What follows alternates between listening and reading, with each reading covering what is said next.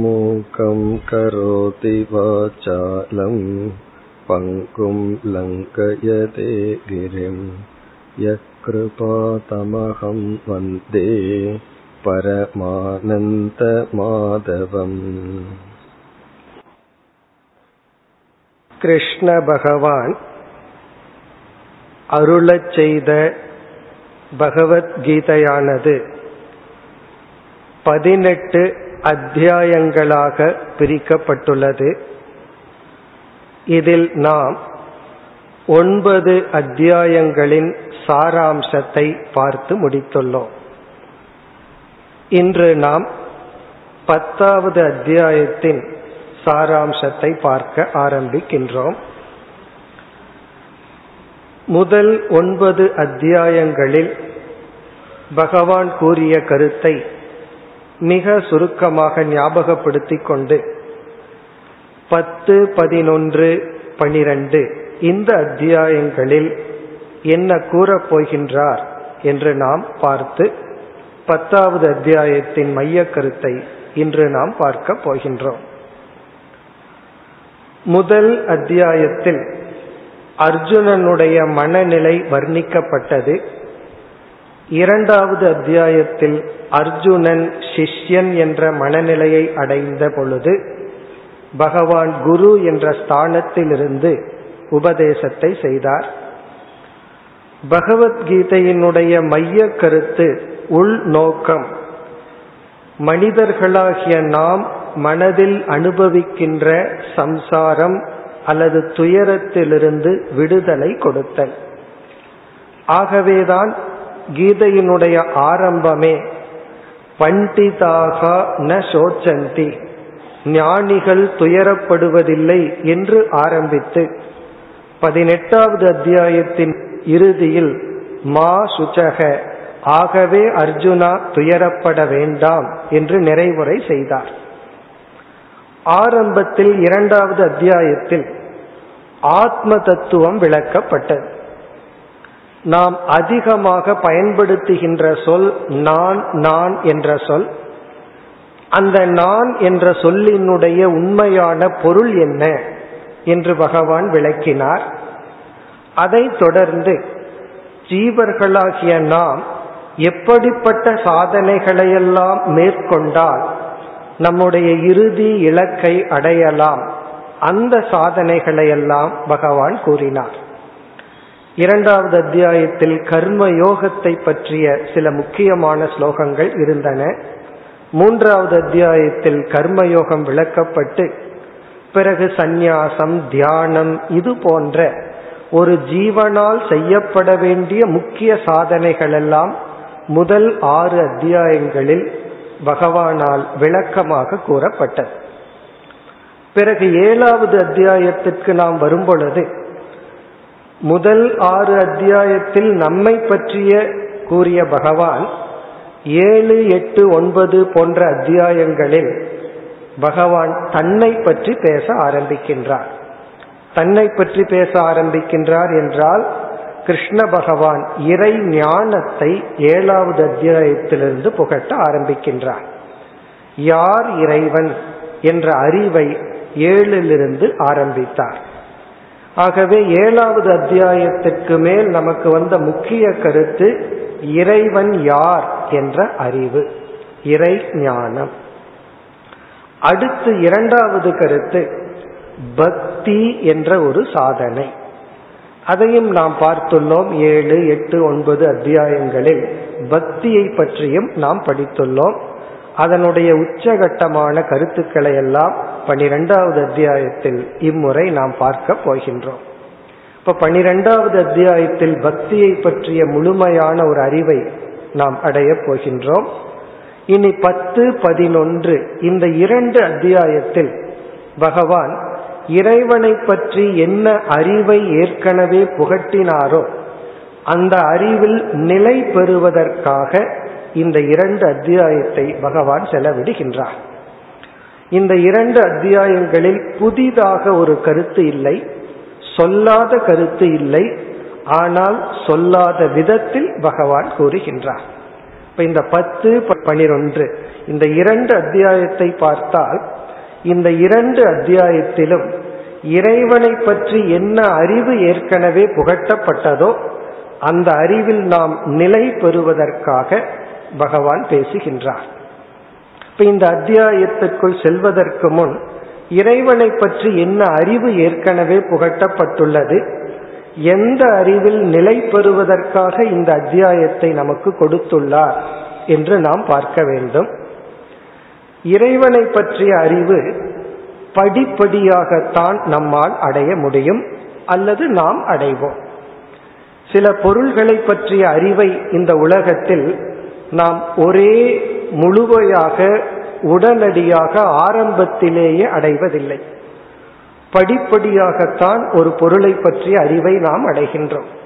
இப்ப உதாகரணமாக ஒரு வயது குழந்தையிடம் ஒரு சிவப்பு ரோஜா மலரை கொடுத்தால் அந்த குழந்தை உடனே வாய்க்கு கொண்டு போகும்.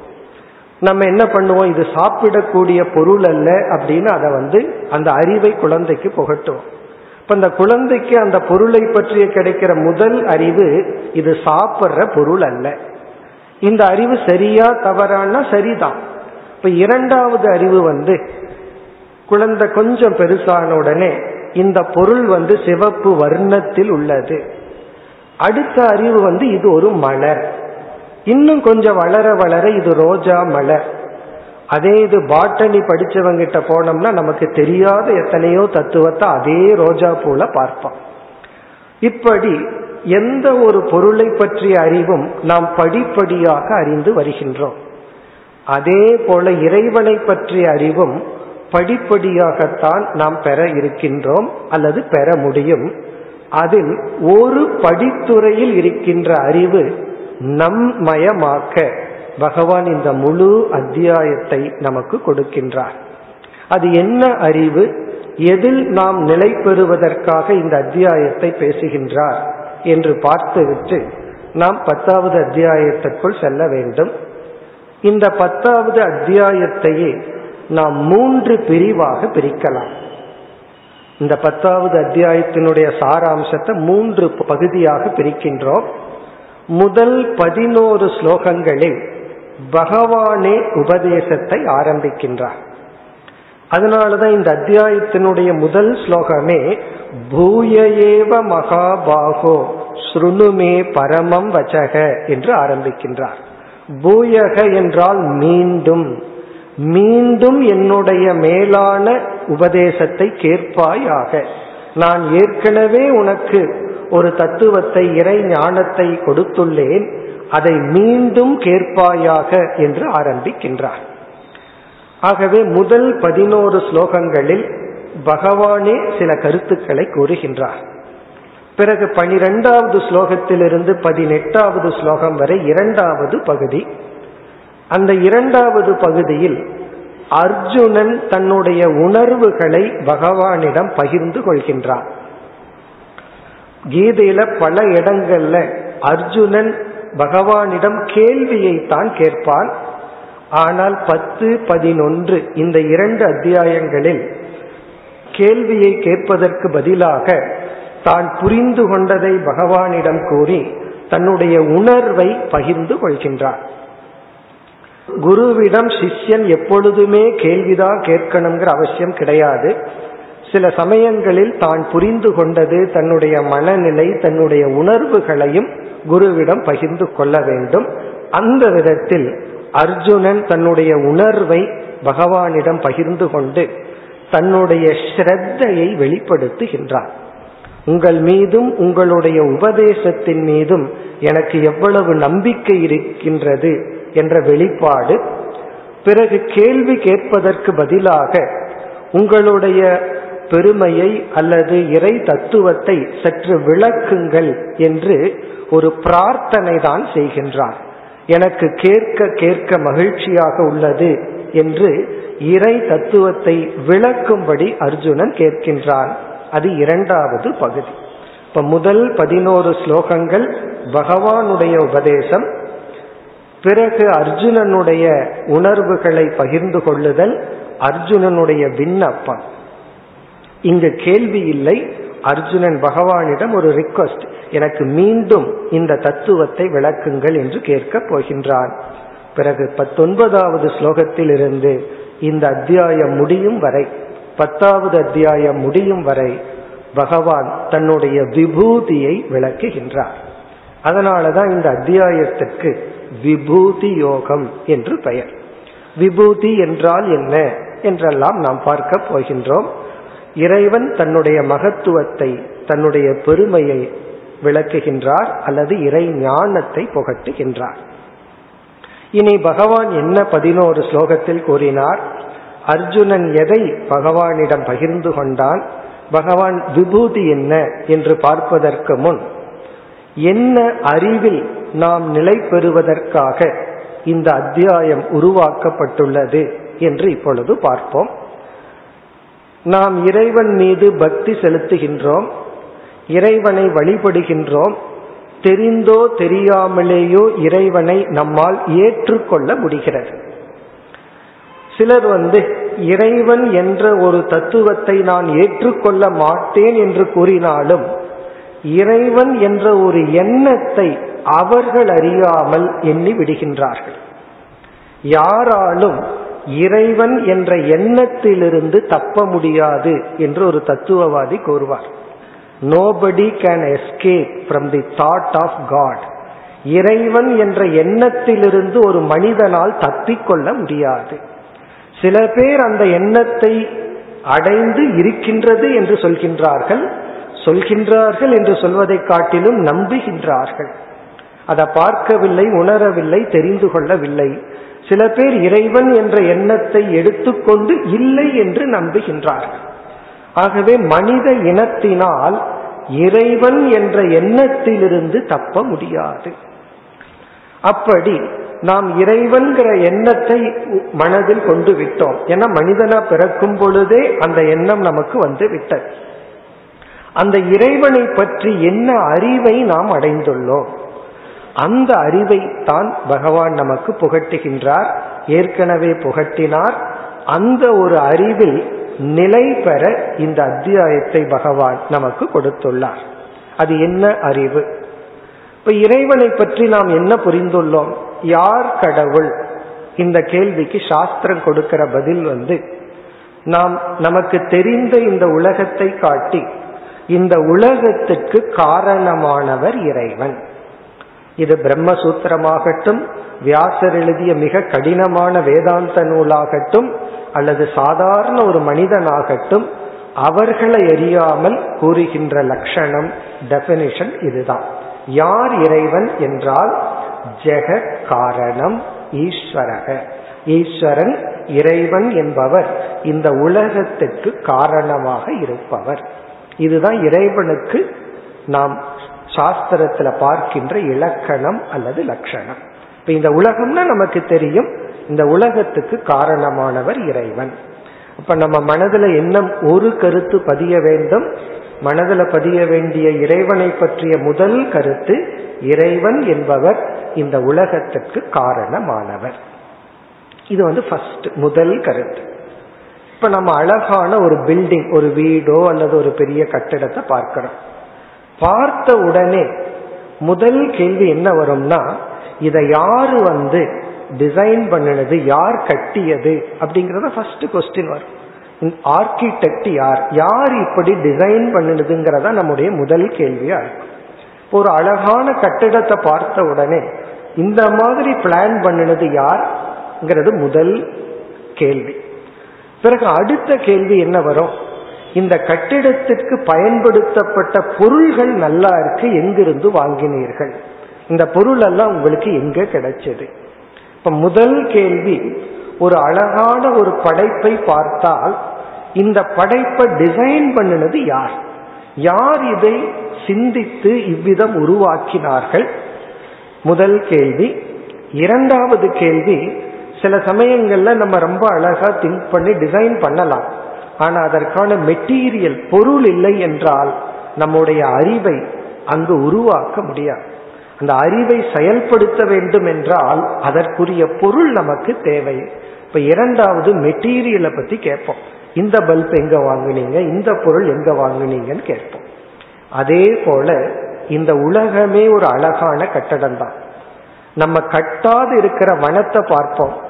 நம்ம கட்டி இருக்கிற சிட்டியை விட்டு நம்மால செய்யப்படாத ஒரு அழகான நதி அல்லது மலைகள் இமயமலை இது போன்ற இந்த உலகத்தை பார்த்தோம்னா நாம செஞ்சதை விட வெல் டிசைன்டா இருக்கு. மிக அழகாக உள்ளது. பிறகு இந்த உலகமே ஒரு நியதியுடன் இயங்கி வருவதை பார்க்கிறோம். எல்லாமே ஒரு ஆர்டர்ல இருக்கிறத நம்ம பார்க்கிறோம். ஆகவே ஒரு கேள்வி வருகின்றது இந்த உலகத்தை இந்த மாதிரி உருவாக்கியவன் யார்? அவனைத்தான் நம்ம இறைவன் சொல்றோம். அப்ப எந்த ஒரு படைப்புக்கும் ஒன்று படைக்கப்பட வேண்டும் என்றால் அல்லது ஒன்று படைக்கப்பட்டுள்ளது என்றால் அங்கு ஒரு அறிவு செயல்பட்டுள்ளது என்று நமக்கு தெரிய வருகிறது.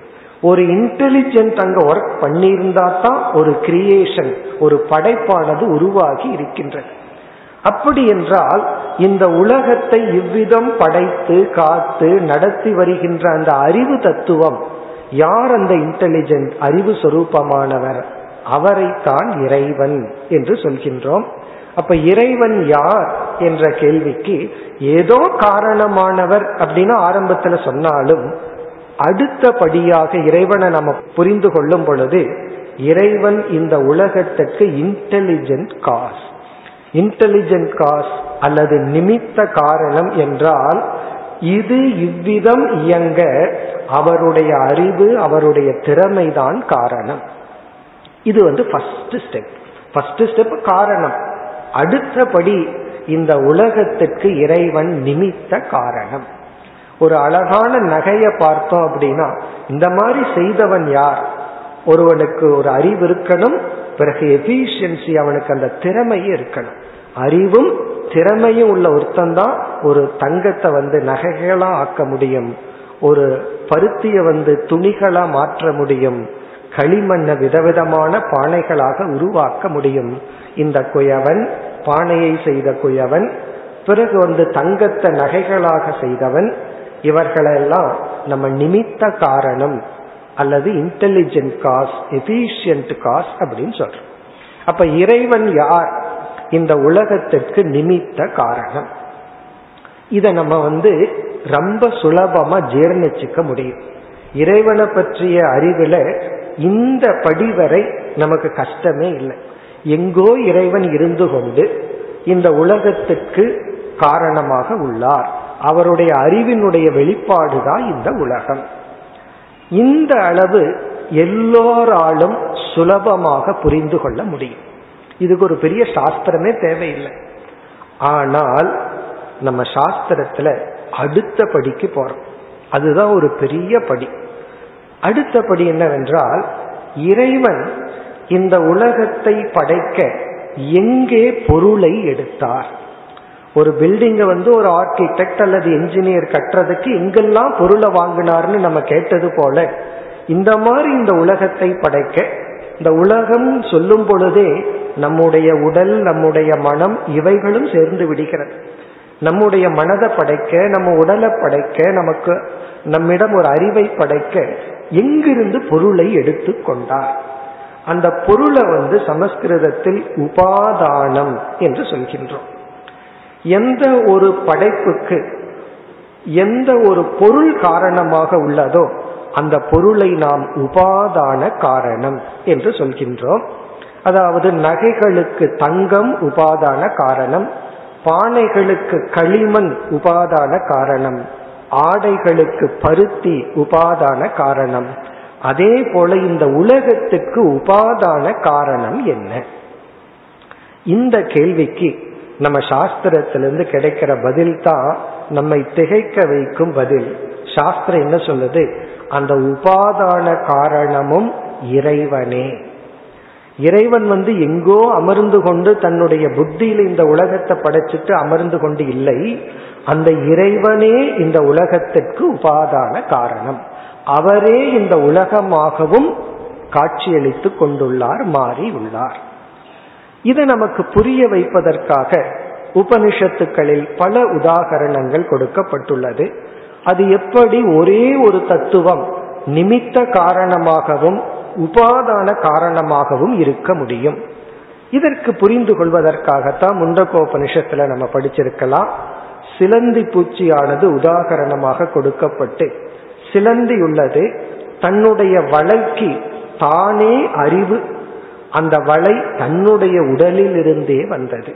இப்ப சிலந்தியினுடைய வலைக்கு காரணம் தானே நிமித்தம் தானே உபாதானம்.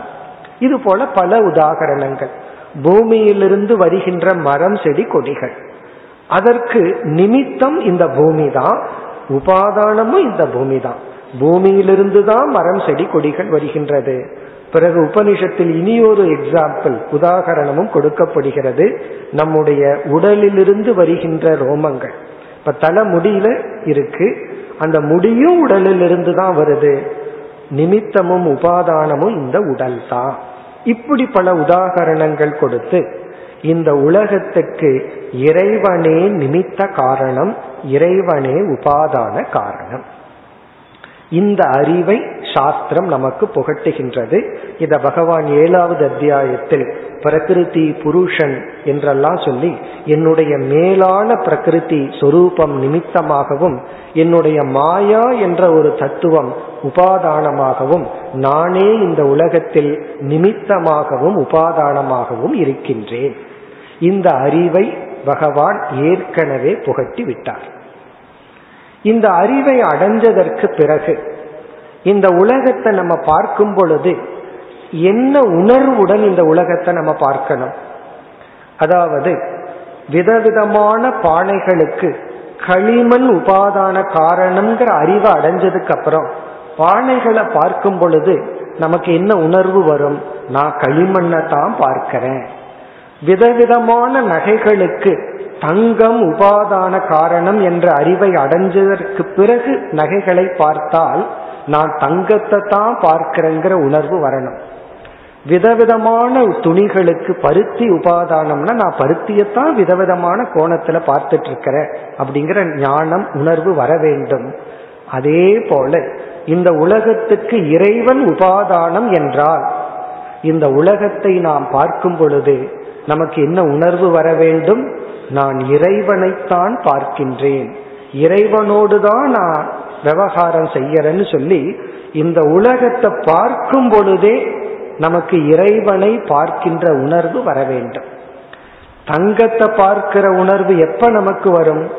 நகைய பார்த்தவுடனே தங்கத்தை பார்க்கிறோங்கிற உணர்வு வருவது போல இந்த உலகத்தை பார்க்கும் பொழுதே நான் இறைவனைத்தான் பார்க்கிறேன். பார்க்கின்ற மனிதர்கள் எல்லாமே இறை சொரூபம் என்ற உணர்வு நமக்கு வர வேண்டும்.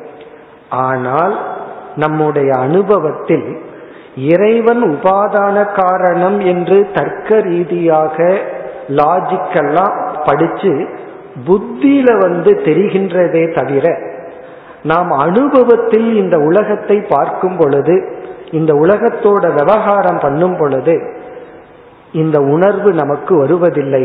உலகம் வேறாகவும் இறைவன் வேறாகவுமே நமக்கு தெரிகின்ற அதுக்கு என்ன காரணம் என்றால் புத்தியில நம்ம ஏதோ புரிஞ்சிட்டோம். அறிவு பூர்வமாக நமக்கு தெரியுது இதெல்லாம் கடவுளாத்தான் இருக்கணும். ஏன்னா கடவுள் வந்து பொருளை வேற எங்காவது வாங்கி வந்தால் அப்போ அந்த பொருள் வேறு கடவுள் வேறுன்னு ஆயிட்டா அந்த கடவுளை கடவுள்னே சொல்ல முடியாது. எல்லா மாணவர் எல்லா சக்தியும் நிறைந்தவர்னே சொல்ல முடியாது. ஏன்னா அவரு எங்கிருந்தோ பொருளை கொண்டு வந்தாரு.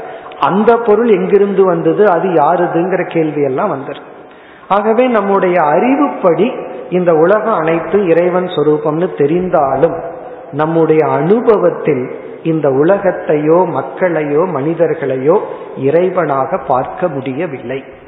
நம்மையும் பார்க்க முடியல உலகத்தையும் பார்க்க முடியவில்லை. அதற்கு என்ன காரணம்? நம்முடைய உணர்வுகள் இந்த உலகத்தின் மீது விருப்பு வெறுப்புகளை எல்லாம் சேர்த்து வைத்துக்கொண்டு இந்த அறிவு இந்த உணர்வுகள் மூலமாக வெளிப்படும் சக்தி அற்றதாக உள்ளது. எந்த ஒரு நாலேஜ் அறிவும் முழுமையாக செயல்பட வேண்டும் என்றால் அது நம்முடைய மனதினுடைய சப்போர்ட் மனதினுடைய துணை தேவை. மனது சப்போர்ட் பண்ணல என்றால் அறிவு அறிவா இருக்குமே தவிர அது பயனை கொடுக்காது அது வெளிப்படாது. இப்ப நம்ம என்னதான் சாஸ்திர ரீதியா இறைவன் உபாதான காரணம்னு தெரிந்தாலும் நாம் அந்த அறிவின்படி வாழ முடியவில்லை. அந்த அறிவினுடைய பலனை எடுக்க முடியவில்லை. இது ரொம்ப ஒரு பெக்கூலியரான சூழ்நிலை. அறிவு நமக்கு வந்துடுச்சு அறிவினுடைய பலன் நமக்கு வரவில்லை. பணம் கையில் இருக்கு ஆனா செலவு பண்ண முடியாதுங்கிறது போல அறிவு கிடைச்சாச்சு. ஆனா அறிவினுடைய பலன் நமக்கு கைக்கு வரவில்லை. இப்ப இந்த பத்தாவது அத்தியாயத்தில் பகவான் என்ன செய்கின்றார்? நானே உபாதான காரணம். என்ற ஒரு அறிவை நம்முள் செலுத்த உணர்வு பூர்வமாக நம்முடைய மனதில் செலுத்த பகவான் முயற்சி செய்கின்றார். இது பகவானுடைய முயற்சின்னு சொல்லலாம்.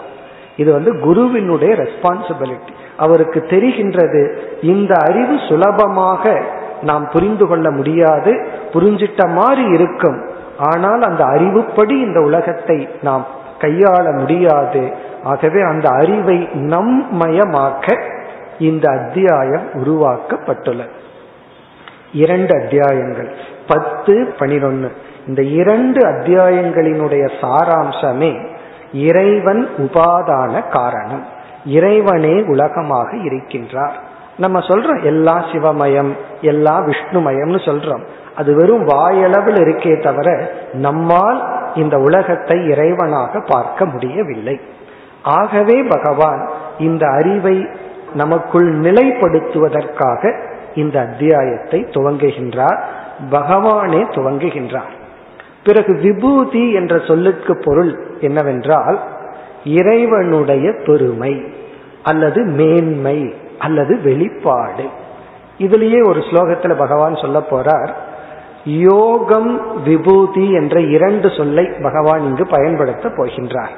யோகம் என்ற சொல்லுக்கு இங்கு என்ன பொருள் என்றால் சக்தி பவர் என்று பொருள். விபூதி என்றால் அந்த சக்தி வெளிப்படுவது விபூதி. இப்ப நடக்கிற சக்தி நம்ம இடத்துல இருக்கு. நம்ம நடந்தோம் அப்படின்னா அது விபூதி. கேட்கிற சக்தி யோகம் கேட்டால் அது விபூதி. பேசுற சக்தி நமக்கு இருக்கு. நாம் பேசினால் அது விபூதி. அப்படி விபூதி என்றால் சக்தி வெளிப்பட்டால் அந்த வெளிப்படுத்தப்பட்ட சக்திக்கு விபூதி என்று பொருள். இங்கு பகவான் என்ன செய்கின்றார்? இந்த உலகத்தில் இருக்கின்ற எதெல்லாம் வெளிப்பட்டுள்ளதோ அதெல்லாம் என்னுடைய விபூதி என்னுடைய சக்தியினுடைய ஒரு வெளிப்பாடு. ஆகவே இந்த அத்தியாயம் அடுத்த அத்தியாயத்தை பார்த்தோம் அப்படின்னா இது வந்து ஒரு அறிவுக்காக கொடுக்கப்பட்டுள்ள அத்தியாயம் அல்ல. இது ஒரு விதமான ஞானாபியாசம் என்று சாஸ்திரத்தில் கூறுவார்கள். ஞானாபியாசம் என்றால் ஏற்கனவே ஒரு கருத்தை நம்ம படிச்சுட்டோம். ஆனா புரிஞ்சும் புரியாம இருக்கு அந்த கருத்துல நம்ம நிலை பெற முடியவில்லை. அப்ப என்ன பண்ணணும்னா மீண்டும் மீண்டும் அதே கருத்தை சிந்திக்க வேண்டும். இப்போ ஒருவனுக்கு ரொம்ப பசியா இருக்கு சாப்பிடுகின்றான் அஞ்சு நிமிஷம் ஒரு நாலு இட்லியை சாப்பிட்டதுக்கு அப்புறம் அவன் சொல்றான் நான் சாப்பிட்டதுக்கு அப்புறம் பசி போகல. வித்யாரண்யர் இதே உதாகரணத்தை சொல்லி சொல்றார். அவர் என்ன சொல்றார்? நீ சாப்பிட்டதுக்கு அப்புறமும் பசி போகலைன்னா பசிய போக்குறதுக்கு வேற உபாயம் கிடையாது. மீண்டும் நீ இன்னும் கொஞ்சம் சாப்பிடணும். நான் இவ்வளவு படிச்சிட்டேன் புரியல என்ன பண்றதுன்னு சில பேர் கேட்பார்கள். அதுக்கு அவர் சொல்ற பதில் இவ்வளவு படிச்சும் புரியலனா படிக்காதங்கிறது பொருள் அல்ல. இவ்வளவு சாப்பிட்டு எனக்கு வயிறு நிறையலைன்னா ஓடுன்னு நம்ம பதில் சொல்ல மாட்டோம். இன்னும் சாப்பிடுன்னு சொல்லுவோம். அப்ப மீண்டும் மீண்டும் நம்ம படிக்க வேண்டும். அப்ப என்ன ஆகுது? அந்த சொல்லினுடைய பொருள் தான் புத்தியில் இருக்கே தவிர அந்த சொல்லுக்குள் இருக்கிற அர்த்தம் மனசுல பதியவில்லை. அப்ப மீண்டும் மீண்டும் அதையவே நம்ம அசப்போடணும். அப்படி இந்த இரண்டு அத்தியாயங்கள் ஒரு விதமான தியானத்துக்காக கொடுக்கப்படுகின்ற அத்தியாயம். இது அப்படியே நம்ம கான்டெம்ப்ளேட் பண்ணும் தியானம்ங்கிறது கண்ணை மூடி செய்கின்ற தியானம் அல்ல. கண்ணை திறந்துட்டு பகவான் சொல்ற கருத்தை பல கோணத்துல மீண்டும் மீண்டும் பார்க்க பார்க்க நமக்கு இந்த அறிவு நமக்கு ஏற்படும். அந்த அறிவு ஏற்பட்ட என்ன விளங்கும்னா இந்த உலகத்தை நாம் இறைவனாக பார்ப்போம். சாஸ்திரத்தை உலகத்தை மித்தியா மாயை பொய் அப்படின்னு சொல்லப்பட்டிருக்கு. அது வேறொரு இடத்துல வேறொரு கோணத்தை ஆனால் இனி ஒரு கோணத்தில் அதே இறைவன் இந்த உலகத்தை நான் எல்லா இடத்திலையும் நீ என்னத்தான் பார்க்கணும். நானே அனைத்து சக்தியுமாக அனைத்துமாக இருக்கின்றேன். பிறகு இந்த அத்தியாயத்தில் பகவான் கையாளுகின்ற ஒரு நியாயம் ஒரு லாஜிக் என்னவென்றால் இப்போ ஒருத்தன் வந்து செஸ் என்கின்ற ஒரு விளையாட்டுல உலகத்திலேயே சாம்பியன் ஆகணும்னு முடிவு பண்றான். அவன் என்ன பண்ணணும்? உலகத்தில் இருக்கிற எல்லா செஸ் பிளேயரிடம் போட்டியிட்டு வென்று அவன் உலகத்துக்கு சாம்பியன் ஆகணுங்கிற அவசியம் இல்லை. இப்பொழுது யார் உலகத்துக்கு சாம்பியனா இருக்கானோ அவனை ஒருவனை வென்று விட்டா போதும். பிறகு என்ன ஆகும் அவன் உலகத்தினுடைய சாம்பியன் ஆயிடுறான். அதே போல ஒரு ஓட்டப்பந்தயத்துல வந்து ஒரு ரெக்கார்டு வச்சிருக்கான். இவன் என்ன பண்ணணும்? அந்த ஒரு ரெக்கார்டை பிரேக் பண்ணா போதும். இதுக்கு பேரு சமஸ்கிருதத்தில் பிரதம மல்ல நியாயம் என்று சொல்வார்கள். பிரதம மல்ல என்றால் யார் இப்ப ரொம்ப சூப்பரா இருக்கானோ அவனை வென்று விட்டால் எல்லாத்தையும் நாம் வென்றதாகின்ற அப்ப பகவான் என்ன செய்கின்றார்? இந்த உலகத்தில் இருக்கிறது எல்லாமே பகவான் தான். இருந்தாலும் எந்த வெளிப்பாடு மேலோங்கி உள்ளதோ அந்த வெளிப்பாடு நான் என்று பகவான் கூறுகின்றார். அதை நான் நம்ம புரிஞ்சிட்ட பகவான் தான் அது என்றால் மீது எல்லாமே பகவான் தான் இந்த விபூதியில பகவான் இதுதான் பேசுறார். வேதங்களில் நான் சாம வேதமாக இருக்கின்றேன். இப்ப இந்த வார்த்தையினுடைய அர்த்தம் என்ன? எல்லா வேதமுமே பகவான் தான் ஆனா அந்த வேதம் சாம வேதம்னு ஏன் சொல்றோம்னா அது வந்து பாடலுடன் கூடிய வேத மந்திரம். அதுவே நான் என்றால் வேதங்கள் எல்லாம் நான் தான் பிறகு பகவானே சொல்ல போறார் விஷ்ணி குலத்தில் நான் கிருஷ்ண பகவான கிருஷ்ணனா இருக்கின்றேன். முனிவர்களுக்குள்ள நான் வியாசனா இருக்கிறேன். எல்லா முனிவனும் நான் தான் அதுல மேலோங்கி இருக்கிற வியாசனும் நான் தான் இப்படி பகவான் சொல்ல போகின்றார். ஆகவே இதுல பார்த்தோம் அப்படின்னா விதவிதமான தத்துவங்களை உதாகரணங்களை பகவான் குறிப்பிட்டு எல்லாமே நானாக இருக்கின்றேன். பாண்டவர்களுக்குள் நான் அர்ஜுனனாக இருக்கின்றேன்னு பகவான் சொல்ல போறார். அப்படி என்னென்னலாம் சொல்றாருன்னு நம்ம கடைசியா உதாகரணமா சிலதை வந்து எடுத்துக்கொள்வோம். பத்தொன்பதாவது ஸ்லோகத்திலிருந்து கடைசி வரைக்கும் இதுதான். இதை தவிர வேற கருத்துக்கள் கிடையாது. அதனாலதான் இந்த அத்தியாயத்துல வந்து டீச்சிங்க்கு முக்கியத்துவம் கிடையாது. இதுல நம்ம உபதேசத்திற்கு இது பிரதான அத்தியாயம் அல்ல. இது உணர்வதற்குரிய அத்தியாயம். உபதேசத்திற்கான அத்தியாயம்னா இது நம்ம வந்து ஒரு மணி நேரத்துல முடிக்க முடியாது. அது பல மணி நேரம் நமக்கு தேவைப்படும். ஆனா இது உபதேசத்திற்கான அத்தியாயம் அல்ல. ஏன்னா ஏற்கனவே உபதேசிக்கப்பட்ட கருத்து இந்த அத்தியாயத்தை நம்ம படிச்சு படிச்சு சிந்திச்சு சிந்திச்சு நாம் உணர வேண்டியது இறைவனே இந்த உலகமாக இருக்கின்றார். அதுதான் சாராம்சம். இனி நம்ம இந்த அத்தியாயத்திற்குள் சென்று பகவான் பதினோரு ஸ்லோகங்களில் என்ன கருத்தை கூறுகின்றார்? அர்ஜுனன் எதை பகவானிடம் தன்னுடைய உணர்வை பகிர்ந்து கொள்கின்றான்? பிறகு கடைசியில பத்தொன்பதாவது ஸ்லோகத்திற்கு மேல் என்னென்ன விபூதிகளை பகவான் எப்படி கூறியுள்ளார் என்று பார்ப்போம். இந்த பதினோரு ஸ்லோகங்களில் முதல் பகுதியில் பகவான் ஆரம்பமே பூய ஏவ மகாபாகோ. பூயக என்றால் மீண்டும் ஸ்ருணுமே பரமம் வச்சக என்னுடைய மேலான உபதேசத்தை கேட்பாயாக என்று சொல்லி. பிறகு என்ன சொல்கின்றார்? நான் ஏன் உனக்கு மீண்டும் மீண்டும் உபதேசிக்கின்றேன்? உனக்கு உபதேசம் செய்ய என்ன காரணம்? பிரியமானாய பக்ஷாமி ஹித காமியா என்னுடைய உபதேசத்தை கேட்டு நீ மகிழ்ச்சி அடைந்த காரணத்தினால் நான் உனக்கு உபதேசிக்கின்றேன். அப்ப பகவான் வந்து அர்ஜுனனுக்கு உபதேசிப்பதற்கு என்ன காரணம் என்றால் அர்ஜுனன் மகிழ்ச்சி அடைவதை பகவான் உணர்கின்றார். அதை நம்ம உணர்ந்துடலாம் கொஞ்சம் மைண்ட் சென்சிட்டிவா இருந்தா நம்ம ஒருத்தரிடம் பேசிட்டு இருக்கும் பொழுது நம்ம பேச்ச அவங்க ரசிச்சிட்டு இருக்காங்களா மகிழ்ச்சியா கேட்கிறாங்களா அல்லது எப்ப நிறுத்துவார் எப்ப போவார் அப்படின்னு நினைக்கிறாங்களா அப்படிங்கிறத கொஞ்சம் யோசிச்சா உணர்ந்துடலாம் ஆனா யோசிக்கலாம் உணர மாட்டோம். ஒருவருக்கு நம்ம வந்து மேக்சிமம் டார்ச்சர் கொடுக்கணும்னு விரும்பினால் மேக்சிமம் ஒருத்தரை ஹிம்சப்படுத்தணும்னு விரும்பினால் அவங்க விரும்பாத பொழுது நம்ம அவங்ககிட்ட பேசிட்டு இருந்தா போதும். கேட்கறதுங்கிறது மிக மிக கடினமான ஒரு தபம் விருப்பம் இல்லாதவரிடம் விருப்பம் இல்லாத சப்ஜெக்ட நம்ம பேசிட்டு இருந்தோம் அப்படின்னா அதுக்கு மேல ஒருத்தரை வேதனைப்படுத்த முடியாது.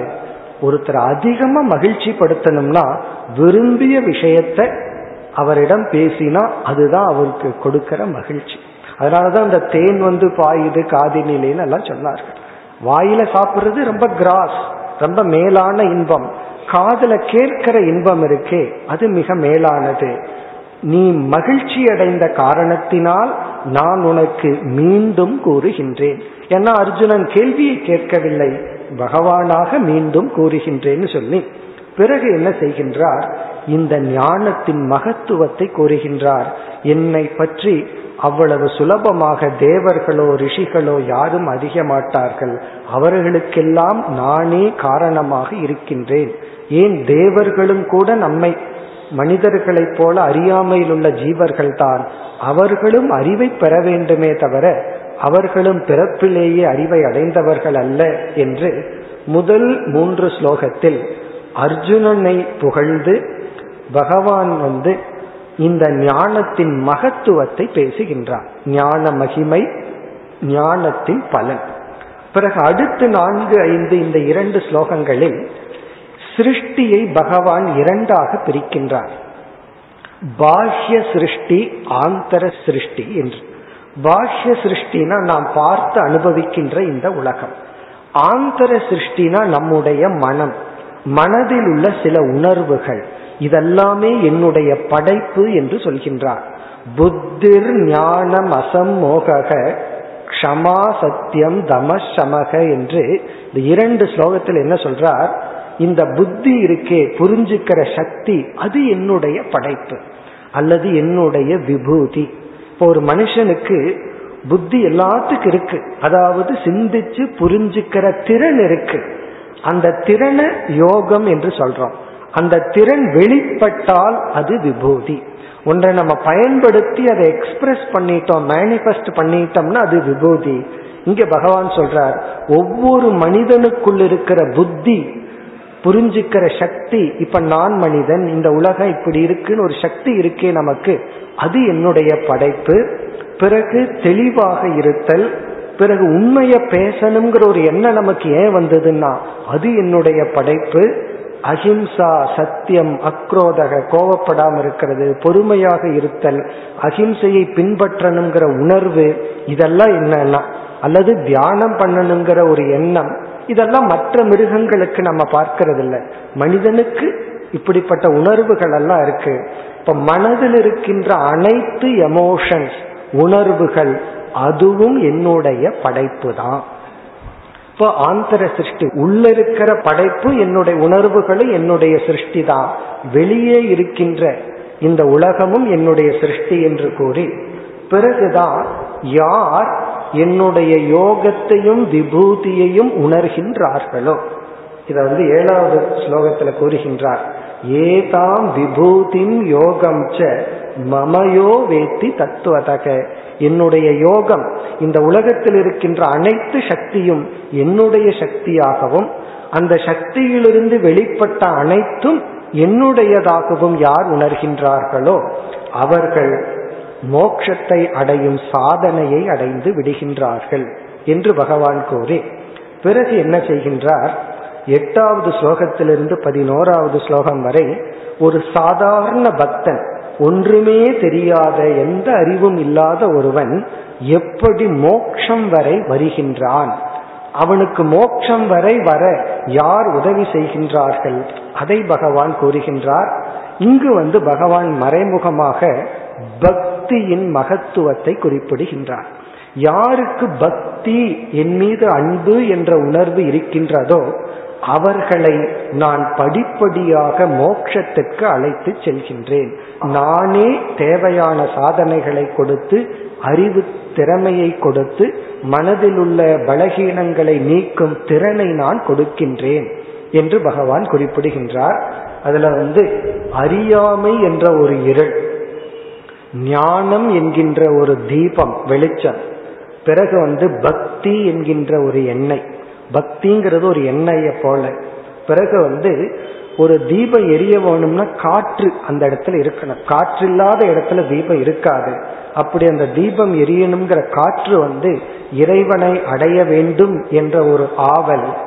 பிறகு வந்து ஒரு தீபம் எரியறதுக்கு ஒரு திரி தேவை. அதுதான் நாம் செய்கின்ற தவம். நம்முடைய தவம் என்கின்ற திரியினால் இறைவனை அடைய வேண்டும் என்ற முமுட்சுத்துவத்தினால் பக்தி என்ற எண்ணெயினால் பகவான் வந்து அறியாமை என்ற இருளை நீக்குகின்றார்.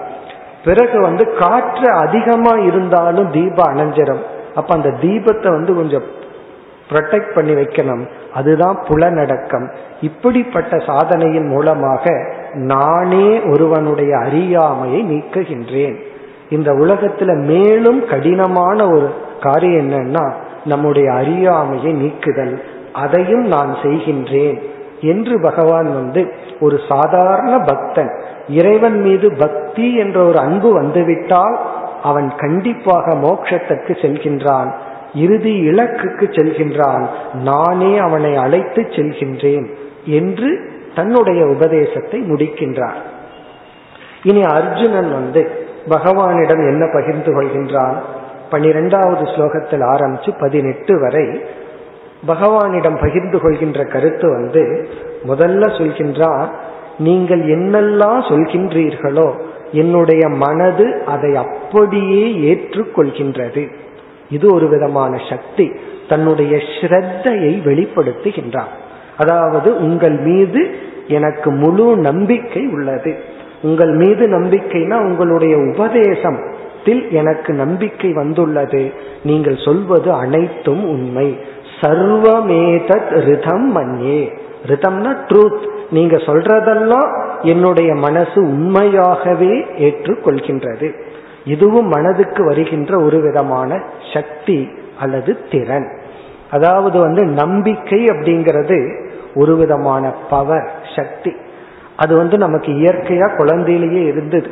பிறக்கும் பொழுது இந்த உலகத்தின் மீது டோட்டல் ட்ரஸ்ட் முழுமையான நம்பிக்கை. யார் எதை கொடுத்தாலும் வாங்கி சாப்பிட்டுருவான் குழந்தையா இருக்கும் பொழுது. ஆனா இந்த உலகம் நமக்கு எதை கற்பிக்கின்றது? வளர வளர யாரையும் நம்பாத முன் பின் தெரியாதவங்க கிட்ட போகாத என்று அந்த நம்பிக்கையை இந்த உலகம் அழித்து விடுகின்றது. ஒரு கோணத்துல அதுவும் சரிதான். பிறகு கடைசியில மீண்டும் எதை என்ன நிலைக்கு நம்ம வரணும்? டோட்டல் ட்ரஸ்ட் அது சரியான இடத்துல நம்பிக்கை வரணும்னா அந்த ஸ்ரத்தையே சாத்விகமான ஸ்ரத்தையா இருக்கு பகவான் வேறொரு இடத்திலையும் வலியுறுத்தி கூறுகின்றார் நம்முடைய நம்பிக்கையே சாத்விகம் ராஜசம் தாமசம்னு பிரிக்கப்படுகிறது. நம்ம மனது வந்து ரொம்ப கீழ்நிலையில் இருந்தா பொய் மீது தான் நம்பிக்கை வரும். நம்ம ஏமாற்றுவர்கள் மீது தான் நமக்கே நம்பிக்கை வரும். நம்முடைய மனம் தூய்மை அடைந்திருந்தால் சாத்விகமான உண்மையான உபதேசத்தை புரிஞ்சுக்கிறதுக்கு முன்னாடியே அந்த உண்மையில் நமக்கு நம்பிக்கை வரும். அந்த நம்பிக்கை அர்ஜுனனுடைய மனதில் வந்துள்ளது. அதை பகவானிடம் தெரிவித்து பகவானை ஸ்துதி செய்கின்றான் புகழ்கின்றான். சாஸ்திரத்துல வந்து இரண்டு ஸ்துதி அனுமதிக்கப்பட்டுள்ளது. குரு ஸ்துதி ஈஸ்வர ஸ்துதி. குருவை நம்ம ஸ்துதி பண்ணலாம் அதனாலதான் குரு ஸ்தோத்திரம் எல்லாம் இருக்கு. ஈஸ்வரனை ஸ்துதி பண்ணலாம் ஆனா ஒரு ஸ்துதி பண்ணக்கூடாது. அதான் ஆத்மஸ்துதின்னு சொல்லுவார் நம்மையே நாம புகழ்ந்து கொள்ள கூடாது ஆனா இறைவனை புகழலாம். அவ்விதம் அர்ஜுனன் இறைவனை புகழ்ந்து பிறகு என்ன செய்கின்றான்? நீங்கள் எப்படியெல்லாம் இந்த உலகத்தில் வெளிப்பட்டுள்ளீர்கள்? இந்த உலகத்துல நீங்க எப்படியெல்லாம் உங்களை எக்ஸ்பிரஸ் பண்ணி உள்ளீர்கள்? மேனிஃபெஸ்ட் தோன்றி உள்ளீர்கள்? அதை கொஞ்சம் விஸ்தாரமாக எனக்கு கூறுங்கள். எதற்கு நான் தியானிப்பதற்கும் சிந்திப்பதற்கும். இப்ப எதுலையெல்லாம் நான் உங்களை பார்ப்பது? ஒரே வரியில சொல்லலாம் எல்லாத்துலயும் நான் தான் இருக்கேன். எனக்கு அந்த ஒரு வரி போதவில்லை. இந்த கான்டம்ப்ளேஷன் சொல்வார்கள். சிந்திப்பதற்கு எனக்கு ஒரு வரி போதவில்லை. எனக்கு வந்து விருப்பமாக உள்ளது. என்னன்னா எப்படியெல்லாம் உங்களை நான் சிந்திப்பது? எந்த இடத்திலையெல்லாம் உங்களை நான் பார்ப்பது? என்று எனக்கு விளக்குங்கள். உங்களுடைய உபதேசத்தை கேட்க கேட்க மகிழ்ச்சியாக உள்ளது. எனக்கு வந்து கேட்டு நான் திருப்தி அடையவில்லை. ஒரே வரியில சொல்லி முடித்து விடாதீர்கள். என்று அர்ஜுனன் கேள்வி கேட்பதற்கு பதிலாக ஒரு விண்ணப்பத்தை பகவானிடம் வைக்கின்றான். விண்ணப்பம்னா ஒரு ரிக்வஸ்ட் என்னன்னா நீங்களே எனக்கு எப்படியெல்லாம் இந்த உலகத்துல நான் வெளிப்பட்டு இருக்கேன் எந்தெந்த இடத்துலயெல்லாம் உங்களை நான் சிந்திக்கணும். அதாவது அனைத்து மாதங்களும் பகவான் தான். ஆனாலும் பகவான் சொல்ல போறாரு நான் மாதங்கள்ல மார்கழி மாசமா இருக்கேன்னு சொல்ல போறேன் இப்படி எந்தெந்த பொருள்களில் எங்கெங்கெல்லாம் நீங்கள் வெளிப்படுகிறீர்கள் என்று எனக்கு சொல்லுங்கள். இது அர்ஜுனனுடைய விண்ணப்பம். பிறகு பத்தொன்பதாவது ஸ்லோகத்தில் ஆரம்பிச்சு பகவான் வந்து தன்னுடைய வெளிப்பாட்டை விபூதியை கூறுகின்றார். இதை நீங்களே வீட்டில் படிச்சோம் அப்படின்னா புதிதான அறிவு அல்ல. ஆனால் புதிய புதிய விதத்தில் சிந்திக்க தூண்டுகின்ற ஸ்லோகங்கள். அதுல சிலவற்றை நம்ம இருக்கிற நேரத்துல சில எக்ஸாம்பிள்ஸ் உதாகரணத்தை பார்ப்போம். பகவான் எப்படி ஆரம்பிக்கின்றார்? ஹந்த தே கதையிஷ்யாமி திவ்யா சாத்ம விபூதயக என்னுடைய மேலான வெளிப்பாட்டுகளை விபூதினா மேனிபெஸ்டேஷன் வெளிப்பாடு. இந்த உலகத்தில் தோன்றியுள்ள மேலான வெளிப்பாடுகளை நான் உனக்கு கூறுகின்றேன். பிராதான்யதக. ஏதோ ஒரு எக்ஸாம்பிள் உதாகரணமாக கூறுகின்றேன்.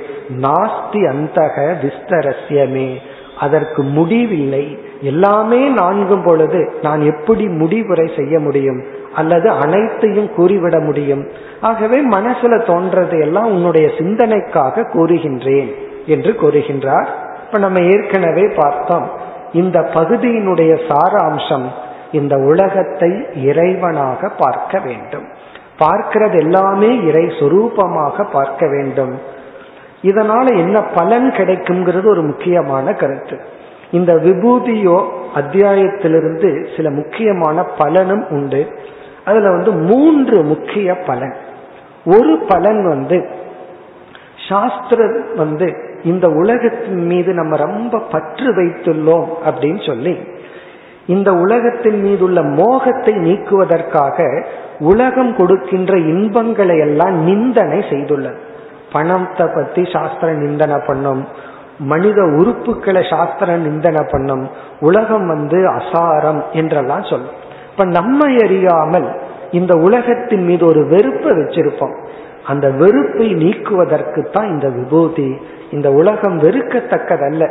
எப்ப சாஸ்திரம் வந்து உலகத்தை நிந்தனை பண்ணும்னா உலகத்தின் மீது மோகம் இருந்தால் அந்த மோகம் போனதுக்கு அப்புறம் மயக்கம் போனதுக்கு அப்புறம் உலகத்துல எந்த பொருளும் கீழான அசிங்கமான பொருள் அல்ல எல்லாமே இறைவனுடைய சொரூபம்.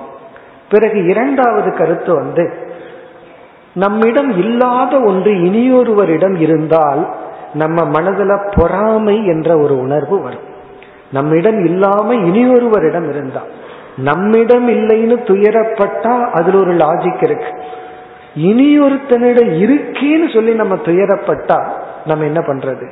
இந்த உலகத்துல பல சமயம் நம்முடைய துயரத்திற்கு நம்மை அறியாமல் காரணம் குறிப்பா நம்மை சார்ந்தவர்கள் நம் உடன் பிறப்புகள் நம்ம விட அதிகமான ஒரு வசதியோ அறிவோ ஏதாவது இருந்தா நம்மால் அதை ஜீர்ணிச்சிக்க முடியல. அதை இந்த விபூதி யோகத்திலிருந்து ஜீர்ணிக்க முடியும். அது அவனுடைய சொத்தை பார்த்தா பொறாம வரும். இது பகவானுடையதுன்னு பார்த்தா நமக்கு பொறாமை வராது. இந்த விபூதி யோகத்தினுடைய மிக முக்கிய பலன் பொறாமை என்ற ஒரு உணர்வை மனதில் பகவான் நீக்குகின்றார். ஏன்னா இந்த உலகத்துல யாரிடம் எந்த ஒரு மகிமை இருந்தாலும் ஒரு அறிவு இருக்கலாம் பணம் இருக்கலாம் என்ன சக்தி இருந்தாலும் அதெல்லாம் பகவானை சார்ந்தது. அவர்களை சார்ந்தது அல்ல மூன்றாவது வந்து நம்மிடம் இருந்தால் மற்றவங்களிடத்துல ஒரு அறிவும் சக்தியும் பணமும் இருந்தா பொறாம வருது. நம்மிடத்தில் இருந்தா என்ன வரும்னா கர்வம். நம்மிடத்தில் ஒரு சக்தியும் மேன்மையும் வந்துவிட்டா கர்வம். அந்த கர்வத்தையும் இந்த விபூதி யோகம் நீக்கும். எந்த ஒரு தவம் ஞானம் சக்தி இருந்தாலும் பகவான் இதுல சொல்கின்றார் இதெல்லாம் என்னுடையது. ஞானிகளினுடைய ஞானமாக நான் இருக்கின்றேன் தபஸ்களினுடைய தவமாக நான் இருக்கின்றேன். நம்மால ஒரு தவம் செய்ய முடிந்தால் நம்ம என்ன உணரணும்? இந்த தவம் இறைவனுடையது. நம்மிடத்தில் ஒரு அறிவு இருந்தால் இந்த அறிவு இறைவனுடையது. நம்மால ஒரு கருத்தை மற்றவங்களுக்கு சொல்லி புரிய வைக்கிற சக்தி இருந்தால் இந்த டீச்சிங் பவர் அது இறைவனுடையது. பொறுமைங்கிற சக்தி நமக்கு வந்தால் அது இறைவனுடையது. நம்ம இடத்துல பொருள் இருந்தால் பிறகு நமக்கு நல்ல உறவுகள் கிடைத்திருந்தால் சில பேர்த்துக்கு நல்ல உறவு கிடைச்சிருக்கும் அது இறைவனுடையது. சில பேர்த்துக்கு கஷ்டமான உறவு கிடைக்கும். பகவான் சொல்லுகின்றார் அதுவும் என்னுடையதுதான். காரணம் என்ன? அதுல நீ பண்பட்டுள்ளாய். அதனாலதான் ஞானிக்கு இந்த உலகத்தை பார்க்கும் பொழுது இரண்டே ரெண்டு ஆட்டிடியூட் ஒன்று தனக்கு துன்பம் கொடுத்தவங்களை பார்க்கிறான். ஒன்று இன்பம் கொடுத்தவங்களை பார்க்கிறான். அந்த இரண்டு பேர்த்த அவன் எப்படி பார்க்கிறான்?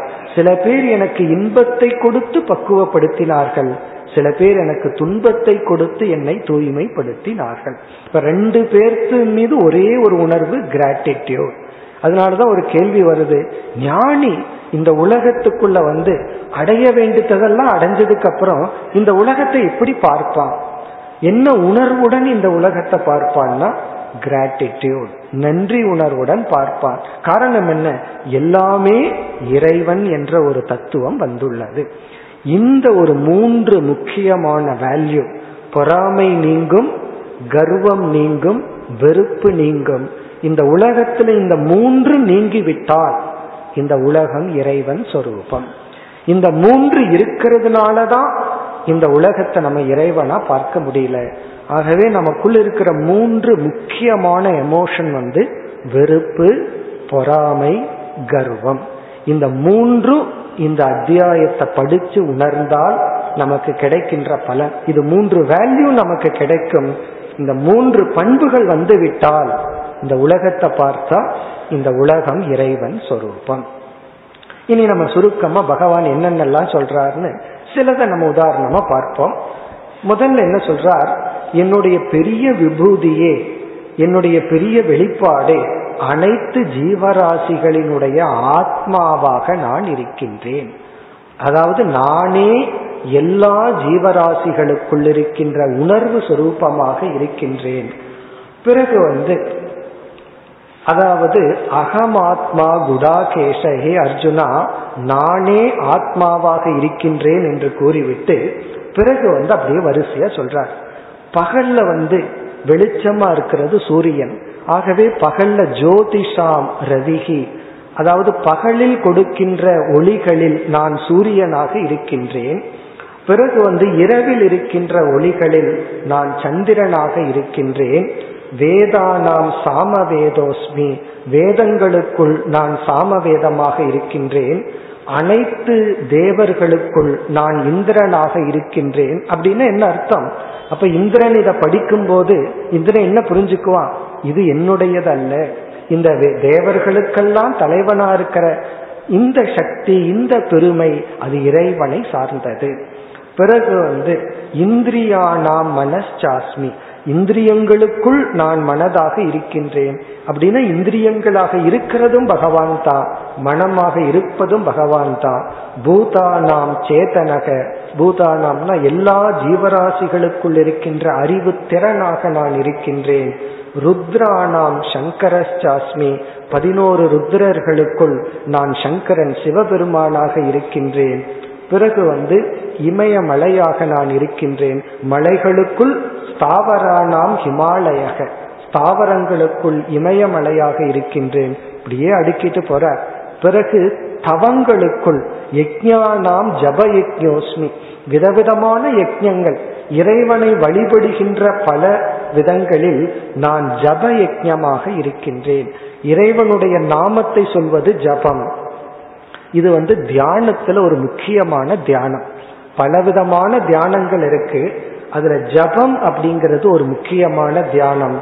அந்த ஜப யக்கியமாக நான் இருக்கின்றேன். இப்படியே இந்த அத்தியாயத்தை நம்ம படிச்சுட்டே போலாம். அதுல முக்கியமானதை மட்டும் இப்பொழுது பார்ப்போம். பிறகு அடுத்ததாக என்ன சொல்கின்றார்? ஆயுதானாம் வஜ்ரக அகம். இது வேதத்தில் ஒரு கதை இருக்கு. ததீச்சி என்ற ஒரு முனிவர்.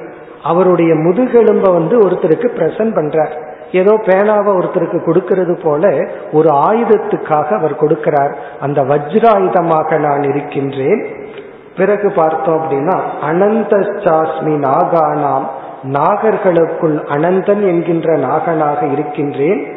பிறகு எல்லாவற்றையும் அழிக்கின்ற யமதர்ம ராஜாவாக நான் இருக்கின்றேன். அசுரர்களுக்குள் பிரகலாதனாக நான் இருக்கின்றேன். மிருகங்களுக்குள் நான் சிங்கமாக இருக்கின்றேன். இந்த சாஸ்திரத்துல சிங்கத்துக்கு அடைமொழி சொல்வார்கள். சிங்கத்தையும் சன்னியாசியை ஒப்பிட்டு சொல்வார்கள். சிங்கம் வந்து நான் தனியா இருக்கிறேன் மற்றவர்களுடைய சகாயம் இல்லாம இருக்கிறேன்னு நினைக்காதான் அது வந்து சாலிட்யூட விரும்புற ஒரு மிருகம். தனிமையிலேயே அது இருக்குமா? அப்படிப்பட்ட சிங்கமாக நான் இருக்கின்றேன். பிறகு நதிகளுக்குள் நான் கங்கை நதியாக இருக்கின்றேன் என்று பகவான் கூறிக்கொண்டே ஞானத்தில் ஆத்ம ஞானமாக நான் இருக்கின்றேன். பிறகு மாதங்களுக்குள் மார்கழி மாதமாக இருக்கின்றேன். காலங்களில் நான் வசந்த காலமாக இருக்கின்றேன். இப்படி சொல்லிட்டு வர்ற பகவான் மரணமாகவும் நான் இருக்கின்றேன். பிறகு இனியொன்னு சொல்றாரு பகவான் மனிதனுடைய புத்தியை ஏமாற்றும் சூதாட்டமாகவும் நான் இருக்கின்றேன். பகவான் வந்து ஒருத்தனை கெடுக்கணும்னு முடிவு பண்ணா எப்படி கெடுப்பார்னா? சூதாட்டத்துல இன்ட்ரெஸ்ட கொடுத்துருவார். அந்த சூதாட்டமாகவும் நான் இருக்கின்றேன். இப்படி எல்லாம் பகவான் எடுத்து சென்று இறுதியில எப்படி முடிக்கிறார். என்னுடைய விபூதிக்கு முடிவில்லை என்று சொல்லி எங்கெல்லாம் இந்த உலகத்துல எதிலையெல்லாம் ஒரு மேன்மையை பார்க்கின்றாயோ ஒரு சக்தியின் வெளிப்பாட்டை பார்க்கின்றாயோ அங்கு நீ என்னை பார்க்க வேண்டும். இந்த அத்தியாயத்துல நாம மனதில் கொள்ள வேண்டிய முக்கிய கருத்து வந்து இறைவன் உபாதான காரணம். இறைவனே அனைத்துமாக உள்ளார்.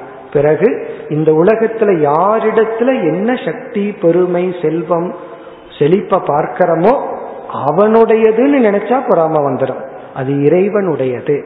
நம்மிடத்தில் இருந்தால் அதுவும் இறைவனுடையது.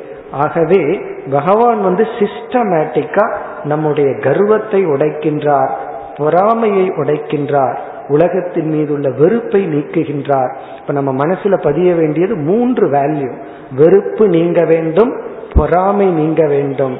பிறகு வந்து கர்வம் நீங்க வேண்டும். பிறகு இறைவனே இந்த உலகம் என்று பார்க்க வேண்டும். அதுதான் இந்த அத்தியாயத்தின் சாராம்சம். இதனுடைய அடுத்த எக்ஸ்டென்ஷன் இதனுடைய விளக்கம் தான் அடுத்து பதினோராவது அத்தியாயம். அதில் பகவான் விஸ்வரூபத்தை அர்ஜுனனுக்கு காட்டப் போகின்றார். நாம் அந்த விஸ்வரூபத்தினுடைய தத்துவம் என்ன?